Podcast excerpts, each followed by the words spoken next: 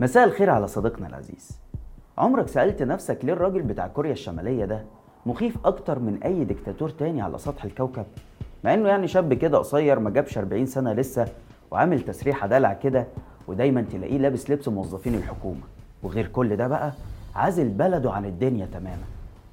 أعتقد إن أغلبنا عارف الإجابة وهي إن الراجل المجنون ده اللي كل فترة نسمع عن أفكاره الغريبة والمبتكرة في معاقبة المسؤولين بتوعه أو الانتقام من معارضيه عنده قنابل نووية. وعشان كده كتير قوي تلاقي تعليقات ساخرة بتطلب منه يخلص الكوكب بكام قنبلة من اللي عنده دول. إحنا دلوقتي داخلين في رابع أسبوع من الحرب بين روسيا وأوكرانيا. والوضع بيزيد تأزم وأثر الحرب بيوصل للكوكب كله. في شكل بقى غلاء أسعار وموجات تضخم وتحذيرات من نقص السلع الغذائية. بس الخوف الأكبر هو اشتعال الأحداث وامتداد الحرب لدول تانية خاصة الدول الأعضاء في حلف الناتو. وده بيرفع التحذيرات من حرب عالمية ثالثة خاصة مع تهديدات روسيا بأنها تكون حرب نووية. ودي طبعا حاجة مرعبة لكل سكان الكوكب لأننا ممكن نصحى في يوم على كابوس اسمه الحرب النووية. فيا ترى بقى إيه هي الحرب النووية دي؟ وهل لو حصلت هتأثر علينا في مصر؟ أهو ده بقى اللي هنحاول نعرفه في حلقة النهاردة. أنا عبد الرحمن عمر وده برنامج إيه الحكاية؟ أهلا بيكم. يوم 26 سبتمبر سنة 1983 وفي عز الحرب الباردة بين أمريكا والاتحاد السوفيتي فوجئ الضابط ستانيسلاف بتروف اللي كان شغال في مركز الإنذار المبكر السوفيتي بقراءات على أجهزة الكمبيوتر بتوضح إن أمريكا ضربت خمس صواريخ نووية في اتجاه موسكو. ولك أن تتخيل بقى شعوره وقتها. الراجل وصفه بعد كده بإنه حس كأنه جالس في إناء للقلي. يعني الراجل كان حاسس إنه هيتشوي. أنت متخيل؟ المهم عمك بتروفو بعد تفكير عميق قرر إن ده إنذار خاطئ وخالف البروتوكول. وبدل ما يبلغ القوات المسلحة بالقراءه اللي عنده بلغهم بإن في عطل في جهاز الإنذار. وبعد 23 دقيقة اتأكد إن الإنذار كان خاطئ فعلا.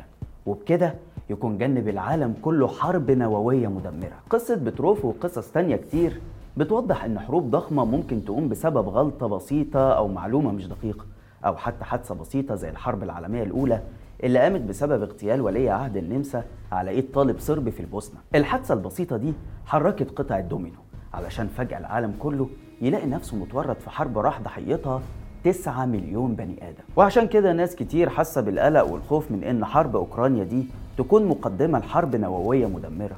وده تحديدا السبب اللي مخلي أمريكا ودول أوروبا رافضة إنها تتدخل بشكل مباشر لغاية دلوقتي. وواقفين كده على الحدود بيقولوا لبوتين اخرك أوكرانيا.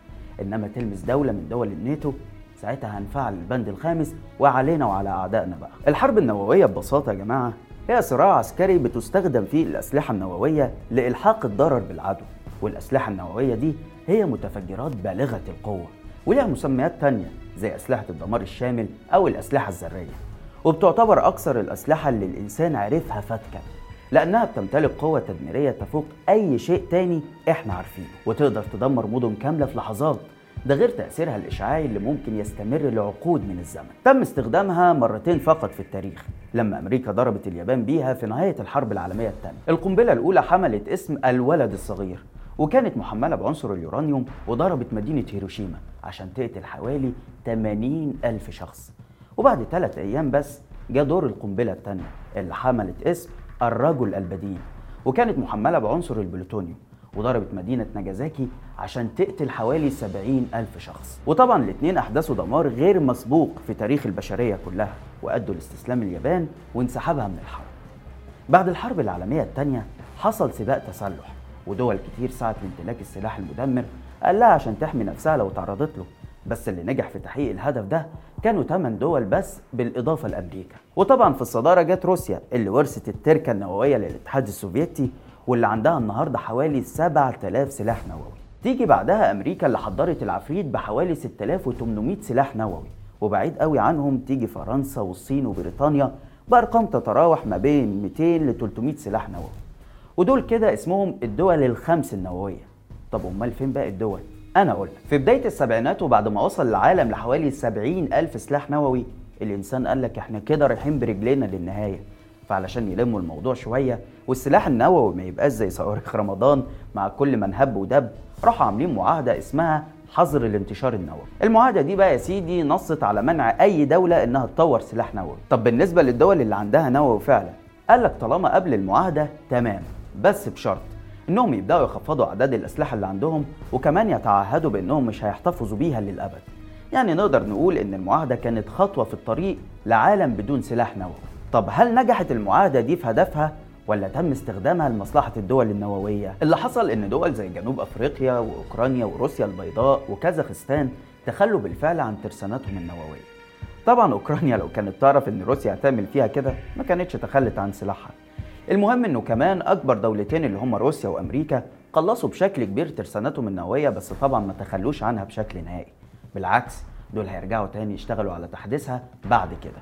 وهيرفضوا كمان إنهم ينضموا لمعاهدة جديدة لحظر السلاح النووي تماما سنة 2017 بس قبل ما نعرف ده حصل ليه لازم نقول إن في دول رفضت الانضمام للاتفاقية الأولانية بتاع السبعينات وقامت مطورة سلاح نووي هي كمان زي الهند وباكستان اللي بينهم صراع تاريخي وفي كمان إسرائيل اللي بتشير المعلومات لامتلاكها حوالي 80 سلاح نووي. لكنها بترفض دايما إنها تأكد أو تنفي إن عندها سلاح نووي مع إن عندها جوه والعالم كله عارف. أما بقى كوريا الشمالية فبكل صراحة كده انسحبت من الاتفاقية سنة 2003 وطورت سلاح نووي. اللي هو كلنا خايفين منه ده. وبكده يا سيدي يكون العالم فيه دلوقتي حوالي 15 ألف سلاح نووي. طب إيه حكاية الحقيبة السوداء والزرار النووي اللي بضغطة واحدة منه ممكن يموت ملايين الناس؟ بص يا سيدي دي حقيبة بتحتوي على رموز الأسلحة النووية وبتكون مجهزة للاستخدام في أي لحظة. عشان كده دايما بتكون مع الرئيس أو الزعيم في كل مكان خاصة لما يكون بعيد عن مراكز القيادة الثابتة زي غرفة العمليات في البيت الأبيض أو الكريملين. مثلا في روسيا بيستلمها الرئيس من الرئيس السابق في إجراء بروتوكولي ونفس الأمر بيحصل في أمريكا. والموضوع مش مجرد زرار بيتضغط عليه لا دي قصة معقدة شوية. من أول طريقة التأكد إن اللي بيتحكم في الحقيبة هو رئيس الجمهورية فعلا مش شخص تاني لغاية وصول إشارة لهيئة الأركان المشتركة اللي المفروض تنفذ أوامر الرئيس بدون نقاش. وده اللي كان سبب في اقاله جنرال أمريكي اسمه هارولد هيرينج سنة 1973 لما طرح سؤال بسيط جدا. وهو إزاي يتأكد إن الأمر بإطلاق صاروخ نووي جاي من رئيس حكيم؟ طيب هي الحرب النووية دي هتعمل فينا إيه؟ الحرب النووية أنواع. يعني ممكن تكون حرب نووية محدودة وده بيشمل استخدام ضيق النطاق للأسلحة النووية سواء في الهجوم على بلد أو تدمير مدن أو منشآت مثلا.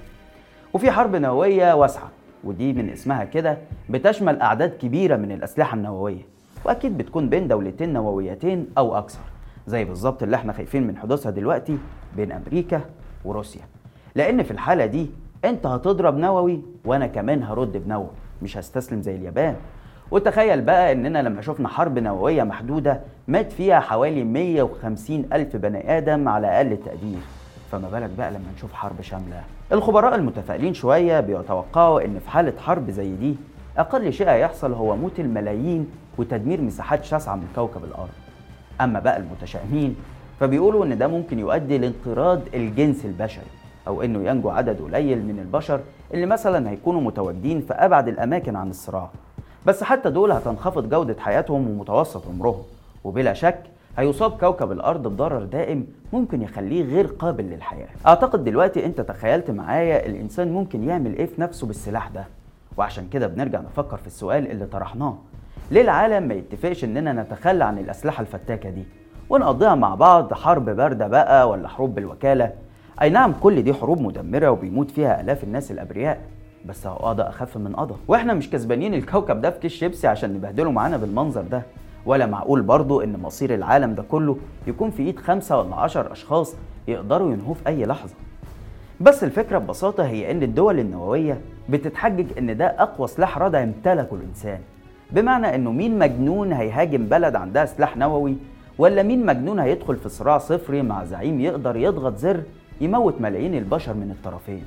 وبالتالي بلد زي بريطانيا لما رفضت الانضمام للمعاهدة الجديدة بحظر الأسلحة النووية قالت بوضوح كده إن السلاح ده هو السبب الأساسي للحفاظ على السلام في آخر 70 سنة وإن من غير كده هتكون فرص حدوث حروب عالمية أعلى بكتير. وعشان كده رجعت الدول النووية تحدث ترساناتها مرة تانية. أمريكا مثلا هيوصل إنفاقها على تطوير قدراتها النووية تريليون دولار سنة 2040 وكلنا شايفين كوريا الشمالية كل يوم والتاني تجرب صاروخ جديد. ودول تانية كتير زي إيران وغيرها بتحارب هي كمان عشان تمتلك سلاح نووي. إذا النتيجة هي إننا بنشهد سباق تسلح نووي جديد محدش يقدر يتوقع نهايته هتكون إزاي. بس اللي كلنا بنتمناه فعلا هو إن محدش يتهور في أي لحظة ويضغط على الزرار. لحد هنا وحلقتنا خلصت. ما تنساش إنك تقدر تسمع برنامجنا بودكاست من الروابط اللي هتلاقيها في التعليقات. واعمل لنا like و share واشترك في القناة على اليوتيوب. واستنانا كل يوم جمعة الساعة 9 بالليل بتوقيت القاهرة في حلقة جديدة من برنامج إيه الحكاية. سلام.